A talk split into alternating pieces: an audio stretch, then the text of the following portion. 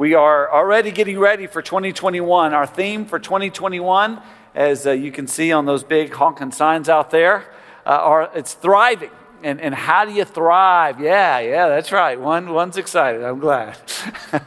uh, we, uh, we can thrive even though we live in this corrupt and chaotic world. Believers in Jesus Christ have this capacity, and we're going to learn what that capacity is and why it is. We can always be thriving as God's people, but we still have we have four weeks left in 2020. Now, during this time, we, we are going to uh, begin this new series where we're going to be talking about how the, the light of the world has come. And I want to encourage you, though, during this time to be thinking about people you can connect with. Now, you, most of you, many of you are in a small group already. And I want to encourage you. I know it's difficult to get in your groups right now, but it seems like what's being effective is guys with guys, girls with girls and just getting that time uh, specifically for you all to get together and talk. And I want to encourage you to be thinking about that and begin to do it. And especially as we get into 2021, uh, because again, we don't know how long we're going to be impacted by what is happening with this pandemic. And one of our great concerns is the, the relational disconnection that's taking place within our own church family. So I want to encourage you think of who you can be connecting with right now and begin to make those connections. Again, two, three, four tops, same gender weekly talking through life and, and, what God is teaching you, what God is doing in your life. And I'm praying that as we look to see the, the, how the, the light has come to the world, that your heart is going to be encouraged during the season. Now, today, today we're going to talk about the fact that the light has come. And friends, the light has come. And, and, and we, we got to be very careful with distractions. The distraction this year is very different. You know, in the past, when we would do these, these Christmas series, I would say, now look, don't get distracted with all the, the busyness, with all the things you've got going on. This year, I feel compelled to say, don't get distracted because things aren't the way they've typically been in the past. You know, what can happen is we can begin to get melancholy and, and think, you know what, this isn't how I pictured it being. Friends, here's what you can know for certain God is at work in this odd season. God is doing something very special, and we've got to be so careful or we're going to miss it. And one of the ways you'll miss it is by being so caught up in what, what isn't happening, you won't see what is happening. And, and there is a lot of great things that are happening because, because our God is a God that, that we can see the hand, that we can't necessarily see his hands, but we see the effects of his hands. And what we can see is that the fact of the matter is that the light has come. And this is an important theme within the Bible itself. Now, we know that the Bible is not a collection of stories or sayings, but it is a single story in four parts. Can you repeat those four parts with me? These are the four parts of the Bible they are creation, fall, rescue, and restoration. The rescue is, is what we're going to be studying for the next four weeks. This, this coming of Christ, the promised Messiah, this is how the rescue would begin, uh, that, that God Himself would enter into this, this time of turmoil. And, and the time when Christ came into the world, it was a tumultuous time. It was a time of distress, very much like our time today. And we who know Jesus, we shouldn't be surprised by this. I mean, Jesus told us in John 16 33, I have said these things to you, that in me you may have peace. In the world you will have tribulation, but take heart, I have overcome the world. And the way he's overcome the darkness of the world is by entering into the world as the light. And the light has come. This light has revealed truth. The light shows the darkness for what it is. And for those of us who believe, this light, this truth, it sets us free. Our text is a celebration of the fact that Christ has come just as the, the prophet Isaiah said he would. And to those who believe, this is going to make our hearts rejoice. For those of, who, of those of you who have not yet come to believe, I want to encourage you to consider the truth claims that we're going to look at today. We're, we're going to look at prophecies that are hundreds of years old that were fulfilled in the coming of Jesus Christ. And to look at the practical, what I would say, the logical sense of it all. The logical sense of being a disciple of Jesus Christ. And be encouraged if you are a disciple, and if you're not a disciple, receive this hope. There is no greater hope than the fact that the light has come. Jesus Christ is the light. And we all need hope. And our text today explains how this light, how this hope has come. If you've got your Bible, and I hope that you do, let's go now to the Gospel of Matthew the Gospel of Matthew. Remember, Matthew was tax collector. He was very Jewish in his mindset. He actually wrote his gospel with a Jewish audience in mind. So, what you'll see in Matthew are a lot of the uh, connections to the Old Testament prophecies and promises, and he points to so much of, the, of what was said about the Messiah in the Old Testament. And so here we have him quoting Isaiah. If you don't mind, let's all stand together in honor of God's word. And we're going to look at what many might consider an obscure text. It is not obscure at all, as, as we will come to see. Matthew chapter 4, beginning in verse 15. The land of Zebulun and the land of Naphtali, the way of the sea beyond the Jordan, Galilee of the Gentiles. The people dwelling in darkness have seen a great light. And for those dwelling in the region and shadow of death, on them a light has dawned. The grass withers and the flower falls, but the word of the Lord remains forever. Amen. Amen. If you would be seated and pray now for the, the preaching of God's word. Now, this text requires uh, uh some understanding of the context. So let's go to verse 12. Let's start there just to get context before we, we kind of hammer in on, on the facts of, of what this text tells us. Verse 12 says plainly, Now, when he heard that John had been arrested, he withdrew into Galilee. So, the context of this is Jesus is dealing with some, with some difficult days uh, one of which is John the Baptist, who, by the way, had just baptized him. And in the timeline of Scripture, what we need to understand is that Jesus began his ministry by being baptized by John the Baptist. He had already begun to do some ministry in Cana and Galilee, this area that we're going to talk about, that our text talks about today. And after he had been baptized, you'll remember he went into the desert region. And coming out of the desert region, he, he came out, and lo and behold, John the Baptist was, was arrested. Now, here's why. John was mad at Herod Antipas because he had divorced his wife, and Herodias, that he fell in love with, she divorced her husband, and the two of them got married. And John was pointing the finger here and saying, This is sin. This is wrong. So they arrested him and later beheaded him. So, in the midst of John being arrested, Jesus is back home, and you can read about this in Luke chapter 4. Let me encourage you to go back today and read a little bit more of this background. Luke chapter 4, 16 through 30. Uh, Jesus was back home. Now, again, he had already begun to build a reputation uh, for miracles and for his teaching. So, he went back to his hometown, Nazareth, to announce that he was the promised one who would come, that, that he was the fulfillment of the, of the prophet uh, Isaiah. And so, he stands up in, in what would be their church in their synagogue. He reads the text and he says, Today, this prophecy is fulfilled. Well, they didn't like that. As a matter of fact, it made them so mad that they were about to kill him. So Jesus is having to leave his hometown of Nazareth, and he is now coming into Capernaum. He is now coming into Galilee. And it's in the midst of all this distress that, that we see that, that Matthew's saying it's here as promised that the light has come. It's here that Jesus is getting ready to launch his ministry. Now, look at verse 17. Look what it means that he was launching his ministry. He began to preach. He began to preach, repent, for the kingdom of heaven is at hand. And so Jesus is getting ready to announce the gospel. He's getting ready for these next three years to really lay it out there. And so he's beginning to draw disciples. Now, it's important to remember there were five disciples here in Galilee, in Capernaum. This is where they were from. Who were they? Well, they were Peter and Andrew, brothers, James and John, brothers, and then also Matthew, who was a tax collector in the, in the land. If you want to watch something that will help you get a sense of the background of this text, let me, let me highly recommend that you download the app the Chosen. I think they're going to put it up on the screen for you there.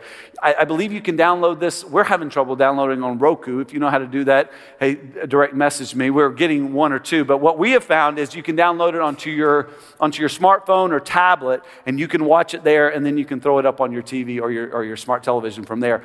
It is, it is great. It's very helpful in understanding this time when Jesus was launching his ministry, when Jesus was calling this first of, the, of, the, of these five of the of the 12. And this move was providential.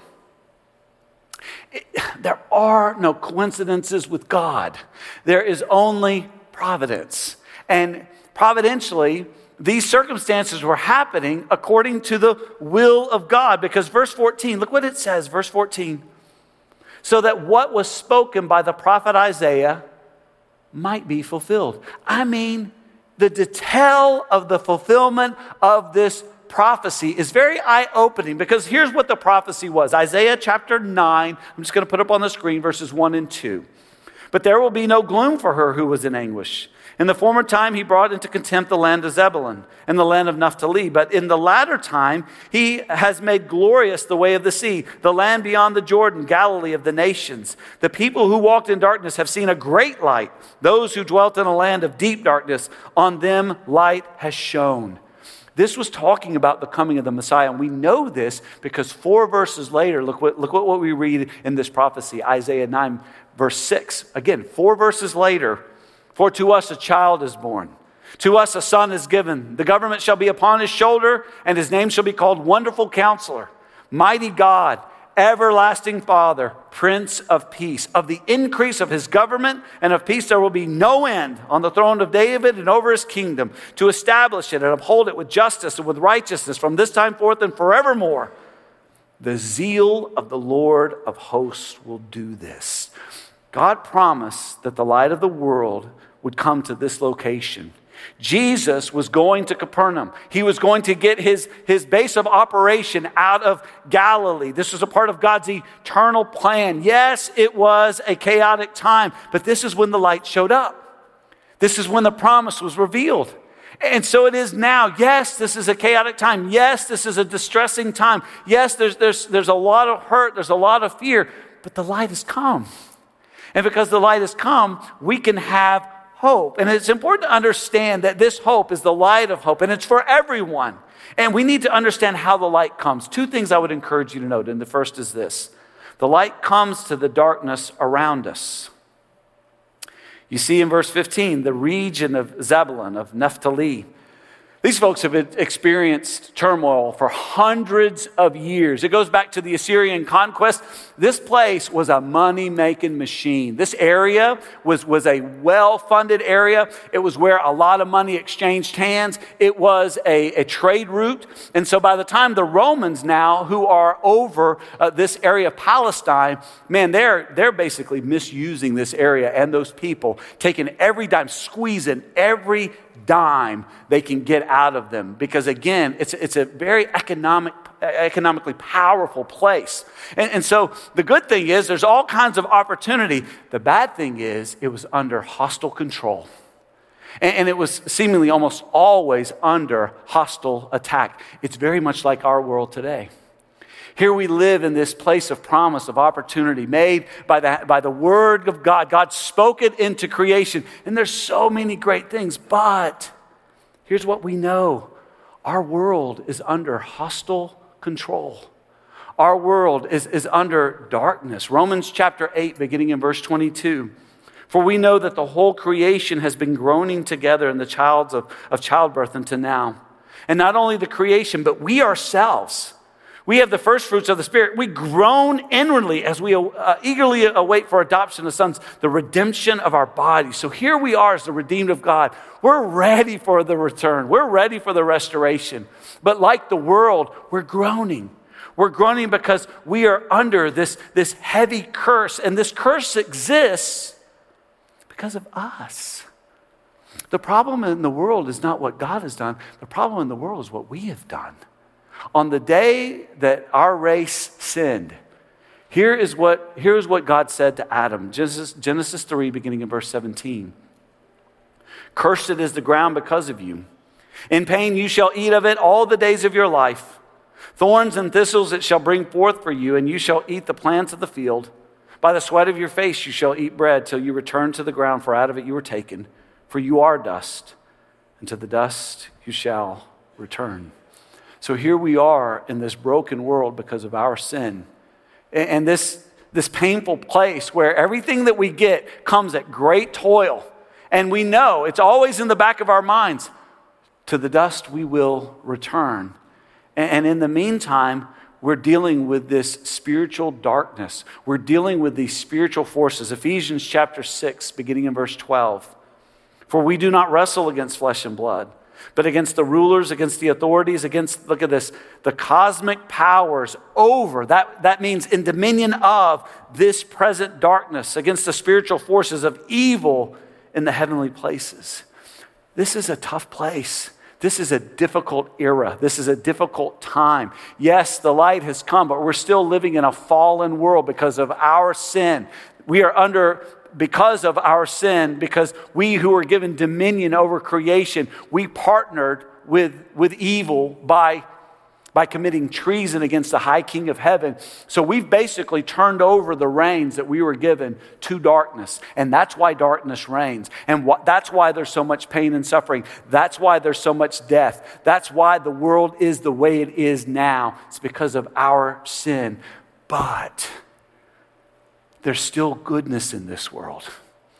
There's still something of the goodness of what God gave it at creation. There's still great provision, but here's the problem.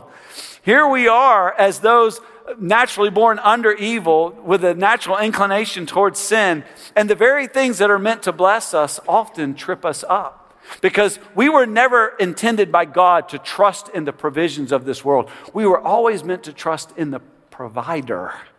Our eyes were always meant to be on the provider God and not focused on the provisions of God. And so here we have this world with, with all of its problems and pain. And rather than looking to the provider, what do we do? We try to figure it out on our own. And we tell ourselves, you know what? If I can just get a little bit more, if I can have all the right stuff and all the right look, and everybody applaud me and everybody think I'm great and everybody, you know, want to be my friend, then my life is going to be great. Well, friends, let me tell you from the person who is probably the richest, most influential, most loved, powerful person ever to live on the planet.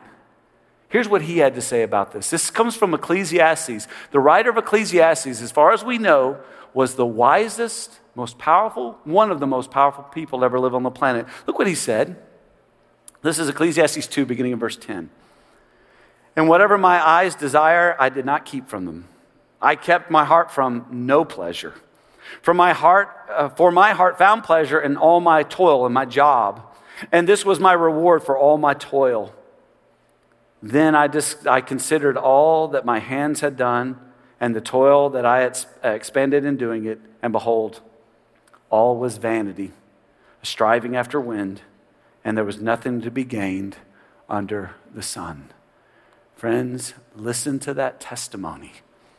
This is the person who proverbially had it all. And I want to say very clearly no matter how much entertainment, porn, or music a person consumes, and no matter how many accomplishments and successes a person gains, nothing a person can experience, do, or own in this cursed dark world will ever satisfy the eternal soul. If you are trying to find your meaning, if you are trying to find your identity in what you can have and own, like this, the writer did here, you are pursuing what is known as idolatry. Idolatry is when you take a created thing, a blessing from God, which is a provision, but make it your God. So I don't worship stuff. Are you sure? Are you sure? See, what you worship, that's what you think about all the time. What you worship, that's what guides you to do what you do. That's what excites you. When, when you fear of losing it, it, it, it terrifies you. I wonder, what's your idol? We all have them. It's good to know what they are. We need to know that, that, that there is freedom. And, the good news, and I encourage you to take note of it, that not only has the light come to this world around us, take note, the light comes to the darkness within us. And we need this light. We need this light because the darkness inside of us is being fueled by our idolatry. And the more idolatry, the more idolatrous we are, the more miserable we are. The, the more we pursue provisions rather than the provider. When I say provisions, let me make sure many of you have heard me say this, but even this, this morning I heard that on the online community there was, a, there was a big discussion about this. And so I want to take just a moment, I want to speak to this because this was new to some people. There are four fundamental idols that we all battle. And they all begin with a P. The, I call them the four P's of idolatry. The, the, the first one is power. We want to be in control. Then there's pleasure. We want to experience things that make, it, make us feel good. There's popularity. We, we want everybody to think we're cool. We can't help it. We, we all do. We all want to be accepted and applauded. And then there's possessions. We want to have stuff. You say, I don't really want more stuff. You sure? Because most of us just want a little bit more than our neighbors. I mean, we don't want to be Bill Gates unless we can, but you know, we just want a little bit more. Why is that? Well, because these provisions are not bad things typically. It's not bad to want to have authority. It's not bad to want to have things that you're responsible for. It's not bad to, to want pleasure within the boundaries for which God has provided. There's nothing wrong with wanting to be loved and to love of other people, but here's what we do is we make gods out of those things. We decide that those are the things that make our lives work. So here we are, and we have every reason right now to be afraid, to be angry, to have despair. I mean, we have a virus who is, who is killing, it's, it is killing people. And on top of the other viruses, many of us have already had shots for, and other things that are going on. The financial impact of this has yet to be measured. There's still great fear of, of what future lockdowns, what, what future decisions, what that could bring about. There's anger about this. There, there, there has been strife. There are political issues at play. There are hurting people who are hurting people, destroying property, destroying relationships. And all of that creates anger and fear and despair. And, and so does the, the idols, because here's what happens when you have an idol and that idol is under attack, you become very afraid. You become afraid of losing it. As a matter of fact, many will get angry. I'll just tell you, that's my, that's my typical emotional response to a threat anger. Some fall into despair. It's like, I can't do anything. It doesn't matter what I do. it's just, it, it's, it's all at a loss. It's just like the Ecclesiastes vanity is vain. Every, everything is vain. And that's not true. But that's how we feel. And that's what happens when we build our lives on the provision rather than the provider. Because, see, we have this natural inclination that we can't escape. Every single one of us were born dead to God, spiritually dead to God. So, because of that vacuum that exists within our soul, we can't help it, uh, but as human beings, we got to put something in there. So, what do we see about us? We see the four P's, and we think, okay, let's stuff that and put that in our soul. It doesn't work, but we continue to do it. Why? Well, because of our natural inclination. Ephesians chapter 2, beginning in verse 1, and you were dead in the trespass in, in the trespasses and sins in which you once walked, following the course of this world, following the prince of the power of the air, the spirit that is now at work in the sons of disobedience. In our spiritually dead condition, the darkness reigns not only around us, but within us. And without the light, we will live and die in this condition. But, friends, good news the light has come. And it's important to note how the light, how it is, what it has come through. Two things to note here. The light has come through two things. First, the light has come through the promise made to us. This great promise. God said he would come and save and rescue us from sin that he would restore all things. He said it a hundred different ways in the Old Testament. Here are my three favorites, all right? Here's the Pettis top three prophecies, all right? In, in case you care, even if you don't, you got to listen and act like you're interested. The first one is this God promised a man would come and save us at a great sacrifice. A biological man would come and save us through sacrifice of himself. Genesis 3:15 and I will this is God cursing Satan. And I will put enmity, enmity between you and the woman, and between your offspring and her offspring. He, a biological male, shall bruise your head. He's going to crush your head, Satan. Although you're going to strike his heel, you're going to, you're going to hurt him, but you can't, can't take him.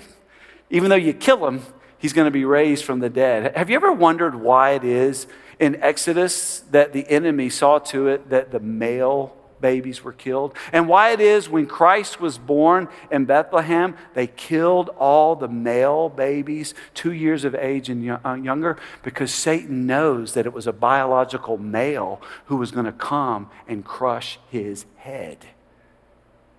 Satan is terrified of Jesus, and he did everything he could to kill him, but he couldn't take him because you can't stop God. This promise was made that he was going to take him out. Here's my second favorite God promised he himself would come as a biological man and save us. Look how he would save us. Look at how he would be born. This is Isaiah 7 14. Isaiah 7 14. Therefore, the Lord himself will give you a sign. Behold, the virgin shall conceive and bear a son, biological male, born of a virgin, and shall call his name Emmanuel. Emmanuel means God with us.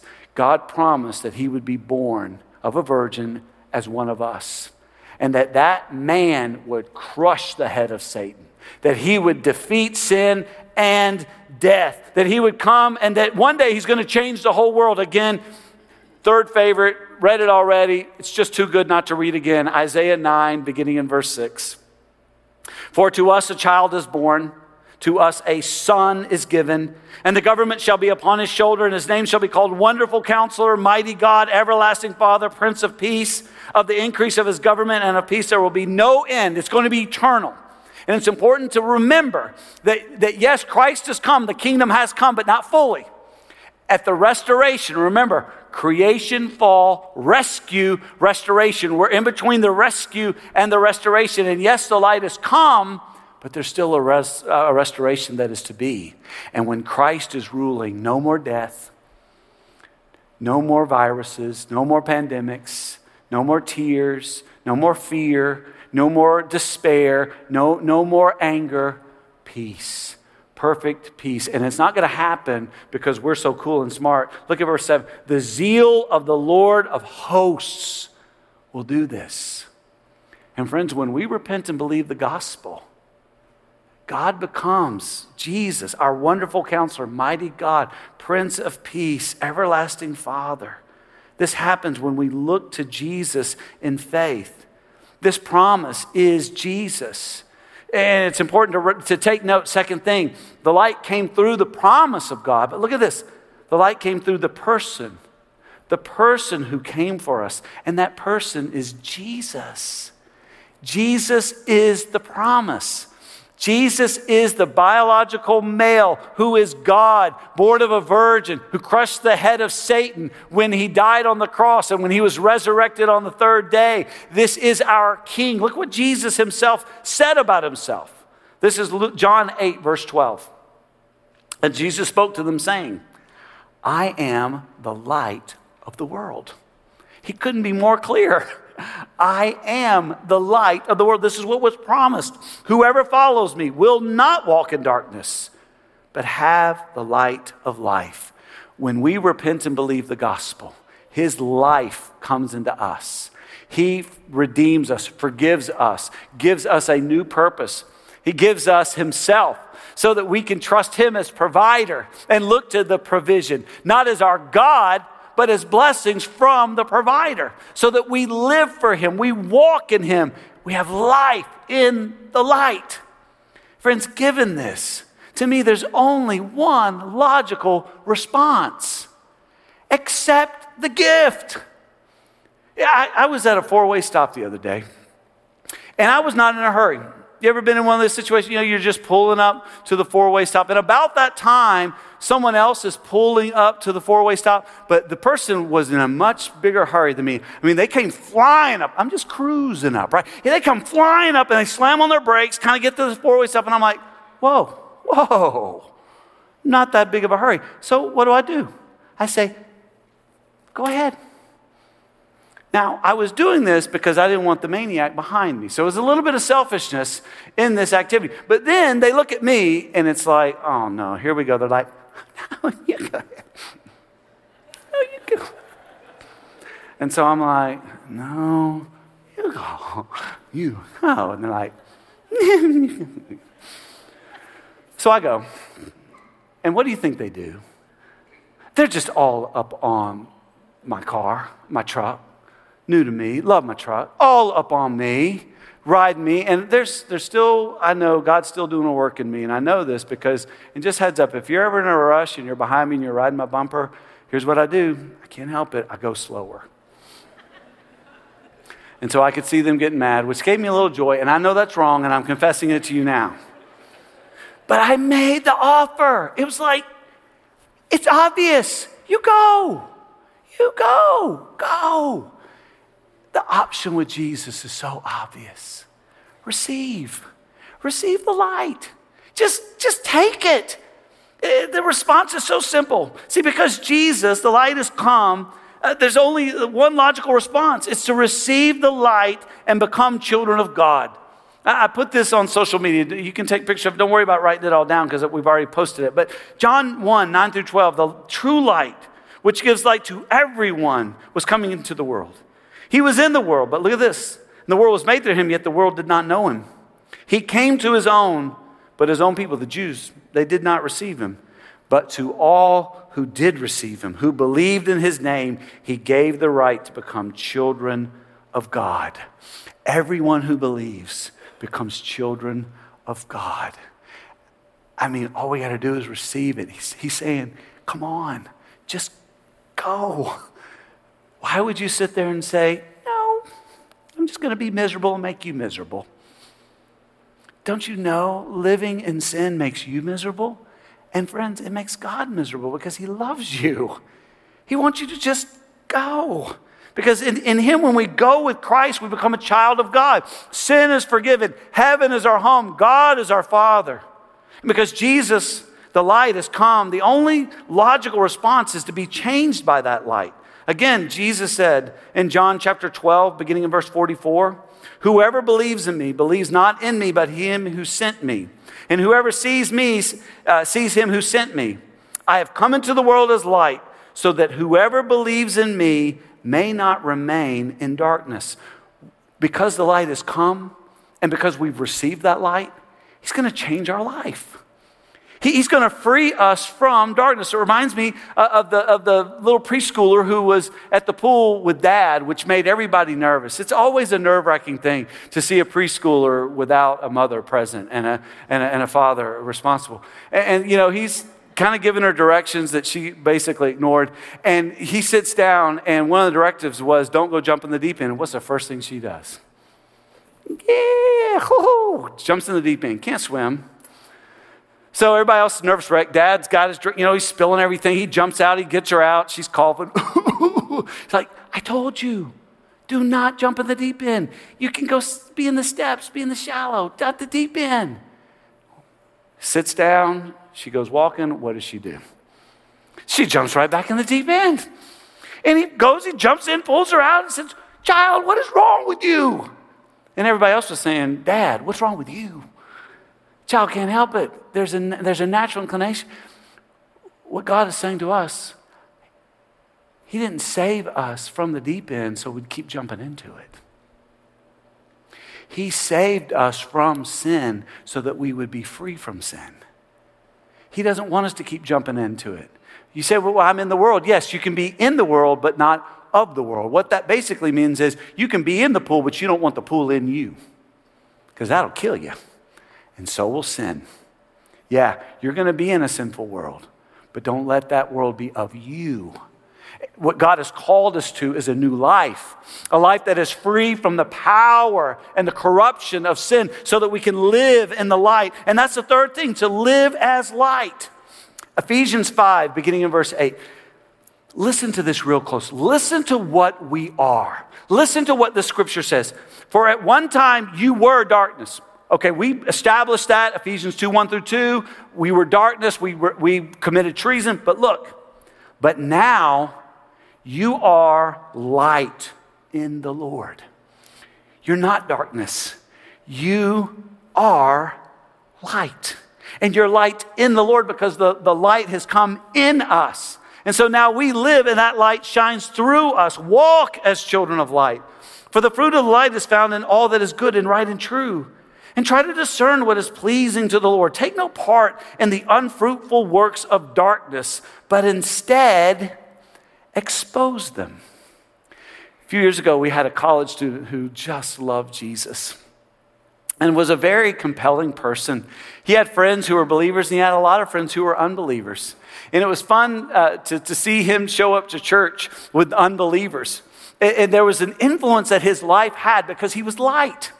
And, they would look at his life and they would say, okay, this guy doesn't have to recover from the weekends. This guy's weekends are actually restful because he's doing something on Sunday. Sounds weird, but it seems to be working for him. His grades seem to be working. His relationships seem to be working. There's something in this guy's life that, that I'm going to need. And he was able to share Christ through his way of life.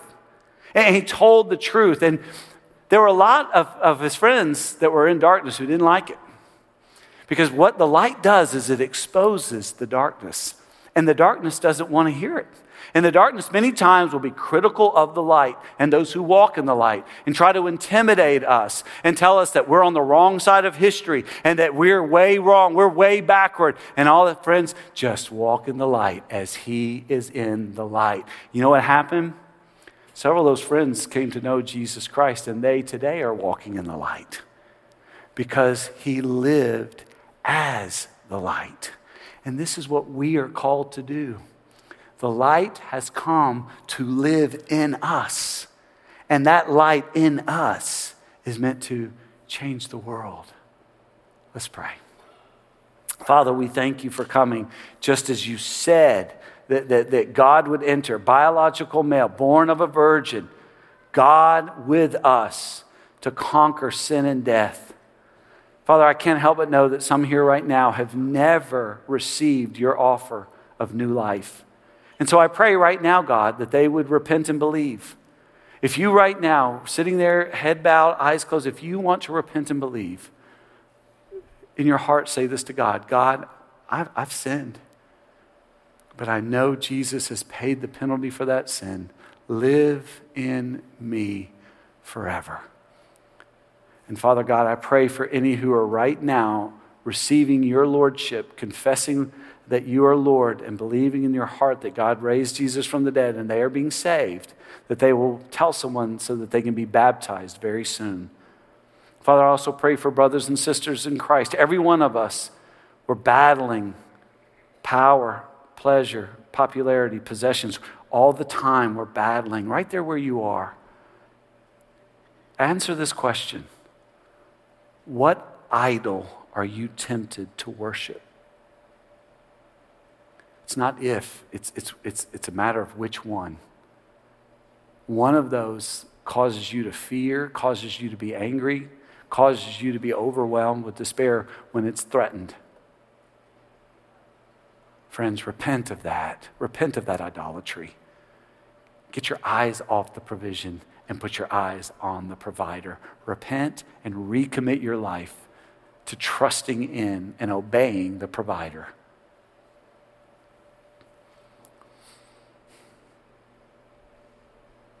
Father God, as you do this, as you as you save sinners and as you bless your children who've repented and believed, I ask God that you would make us light, that you would revive the light in us and bring about an awakening as we are light in the world. Now that the light has come, that others will believe, that, that thousands, literally thousands, will be saved.